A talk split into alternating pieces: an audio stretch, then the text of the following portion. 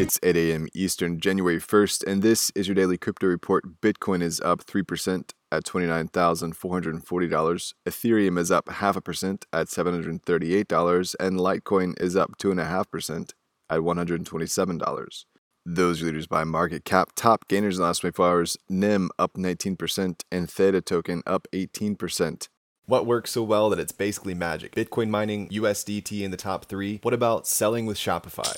Shopify is the global commerce platform that helps you sell at every stage of your business. From launching your online shop to, did we just hit a million orders? Shopify is there to help you grow. From their all-in-one e-commerce platform to their in-person point-of-sale system. Wherever and whatever you're selling, turn browsers into buyers with the internet's best converting checkout, up to thirty-six percent better compared to other leading commerce platforms. Sell more with less effort thanks to their new A I solution, Shopify Magic. My favorite thing about Shopify is no matter how much you want to grow, they have the solutions you need to take control and level up your business. Shopify powers ten percent of all e-commerce in the U S and millions of other entrepreneurs across one hundred seventy-five countries. Plus, Shopify's award-winning help is there to support you every step of the way. Businesses that grow, grow with Shopify. Sign up for a one dollar per month trial period at shopify.com slash DCR, all lowercase. Go to shopify.com slash DCR to grow your business, no matter what stage you're at. Shopify.com slash DCR. Today's episode is brought to you by the digital marketplace UnGrocery. If you've ever thought about who your food comes from, UnGrocery is the place to shop. Join the food people online at ungrocery dot com.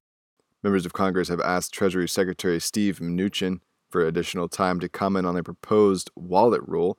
The Financial Crimes Enforcement Network, or FinCEN, published the rule proposal that would require more burdensome know your customer and reporting measures for exchanges with the intent of cutting down on anonymous transactions and self-hosting of wallets. The period for comment was just fifteen days instead of the typical sixty. In a joint letter, the representative said this is a highly complex rulemaking, as the twenty-four detailed questions that FinCEN asks in the notice attest. It would be impossible for the public to give meaningful comment with so little time. They also called into question the legitimacy of such a rule if it came after such a rushed process. The timing of the announcement on the holidays and the short time period are major flags of government overreach.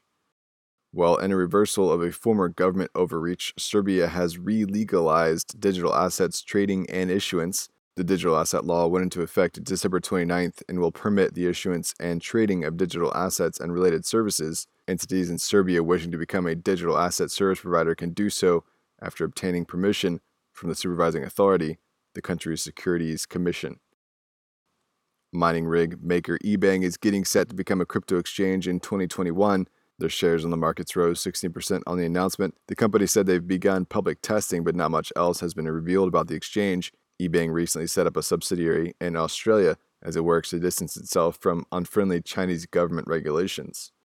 Binance Pool has signed on to support the Taproot Bitcoin upgrade. They were the last pool with over ten percent of the mining hash rate who hadn't voted a yes to the move. Taproot is a scaling and privacy upgrade that will be the biggest update to the network since the somewhat controversial SegWit in twenty seventeen.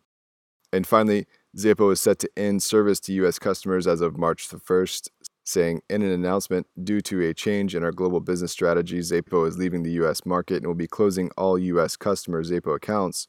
As a result, you'll need to transfer your funds to an external Bitcoin address. Xapo is moving to a digital banking service with a banking license in Gibraltar and ultimately decided that serving the U S represented too much of a regulatory burden. That's all for us today. Visit us at daily crypto report dot io for sources and links. Find us on social media. Add us to Alexa Flash Briefing and listen to us everywhere else you podcast under Daily Crypto Report.